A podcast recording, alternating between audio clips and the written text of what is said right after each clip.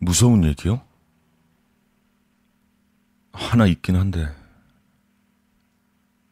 글쎄요. 재밌을진 모르겠네요. 이 이야기는 실제로 신문에도 나왔단 이야기긴 한데, 전 사실 그런 신문은 본 적도 없고, 이 학교가 어디 있는 학교인지도 모르니까, 그냥 재미로만 들어주세요.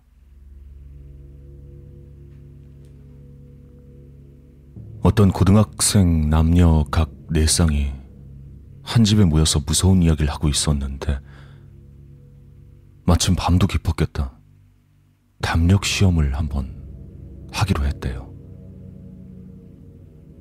그치만 말만 담력 시험이지 사실은 남녀 짝을 이뤄서 가는 작은 이벤트 같은 거였으니까 장소는 그냥 평범하게 그들이 다니던 고등학교로 하기로 했다네요.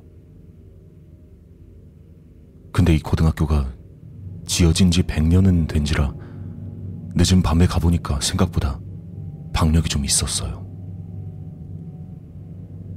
그들은 살짝 겁을 먹긴 했지만 곧 남녀 짝을 만들고 한 쌍씩 학교 주변을 걷기로 했습니다. 교내로 들어가는 건 아니었기 때문에 걸리는 시간은 기껏해야 20분 정도였다고 해요. 그리고 첫 번째 한 쌍이 출발했습니다.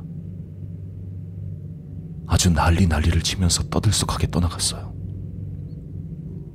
근데 20분이 지나고 30분이 지나도 그들은 돌아오지 않았습니다. 둘이 뭘 하는지 수상하다며 두 번째 그룹이 출발했어요. 근데 그 둘도 돌아오지 않는 겁니다. 그렇게 세 번째 그룹이 출발할 즈음에는 분위기가 굉장히 심각해져서 세 번째 그룹 남자가 도대체 어떻게 된 거야? 내가 일단 가서 둘러보고 남은 애들 보이면 데리고 올게. 너흰 그냥 여기 있어. 알겠지? 라고 말하곤 출발했습니다. 그리고 그 세 번째 그룹마저 돌아오지 못했죠. 첫 번째 그룹이 출발한 지 이미 두 시간이 지난 시간. 마침내 여자아이는 울기 시작했습니다. 그리고 남은 한 명의 남자가 아이씨 안 되겠다. 내가 가볼게. 나 가고서 30분 지나도 안 돌아오면 너 그냥 경찰서로 가. 알겠지? 기다리지 말고. 약속해 울지 말고. 나 간다.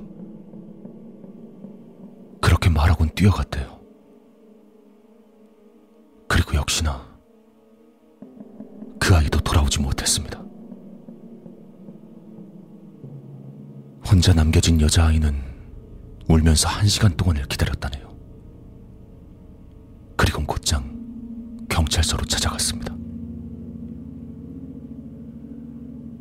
경찰관이 아무리 찾아봐도 그들은 보이지 않았어요. 그렇게 밤이 끝나갈 무렵 마침내 그 일곱 명이 발견됐습니다. 그 고등학교엔 운동장의 끝에 오래된 옛 체육관이 있었다고 합니다. 그 체육관의 화장실을 열자 일곱 명 전원이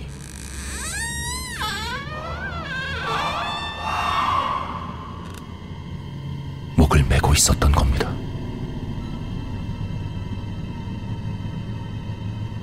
여자아이의 증언에 따르면 자살할 이유가 없었다고 하는데 결국 타살의 흔적이 없어서 수험생 집단 히스테리 정도로 종결났다고 하네요.